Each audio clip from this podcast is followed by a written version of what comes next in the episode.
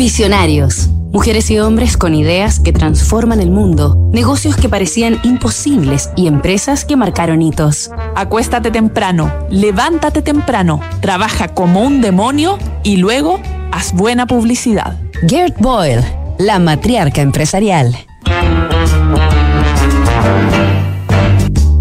Esta semana en Diccionarios hemos conocido los orígenes de la marca Outdoor Columbia a través de la historia de Gertrude Boyle, quien en 1970, sin experiencia previa en el mundo de los negocios, debió asumir la presidencia de esta compañía familiar tras la muerte de su padre, fundador de la empresa, y la de su marido y padre de sus tres hijos, segundo presidente, quien sufrió un fulminante ataque al corazón. Gert, de entonces 46 años, debió levantarse y reconstruirse rápidamente después de sus dolorosas pérdidas para salvar a Colombia, que luego de la partida de sus líderes expertos había quedado más cerca de la quiebra que de la consolidación en el mercado. Así, de la noche a la mañana, Boyle pasó de ser dueña de casa a presidenta de la compañía.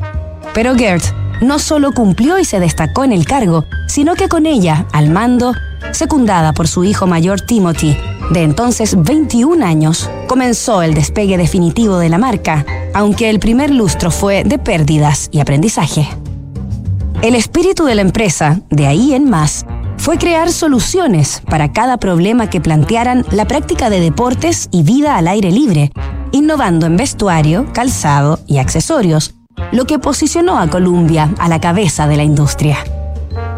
Gert Boyle cultivó un perfil de liderazgo de hierro que le valió el apodo de The Tough Mother o la Madre Dura, lo que tuvo más que ver con una estrategia de marketing ligado al concepto de rudeza y determinación que Columbia quería proyectar con su propia presidenta como principal rostro y figura de las campañas publicitarias.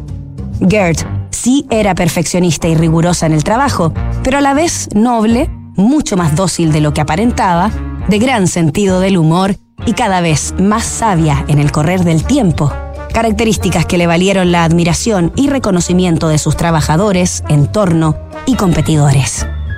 Fue además una importantísima benefactora y filántropa en el estado de Oregon.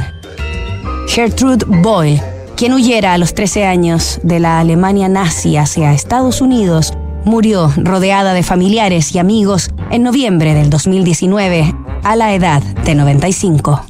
Columbia quedó en las mejores manos, bajo la presidencia de su hijo, Timothy Boyle. Nos reencontramos el lunes con más visionarios. Disrupción tecnológica, cambio climático, modificaciones geopolíticas, crisis social, efectos de COVID-19. ¿Y qué pasa si miramos el contexto desde un nuevo ángulo? The New Equation es la nueva estrategia de PwC para resolver problemas complejos y transformar los negocios.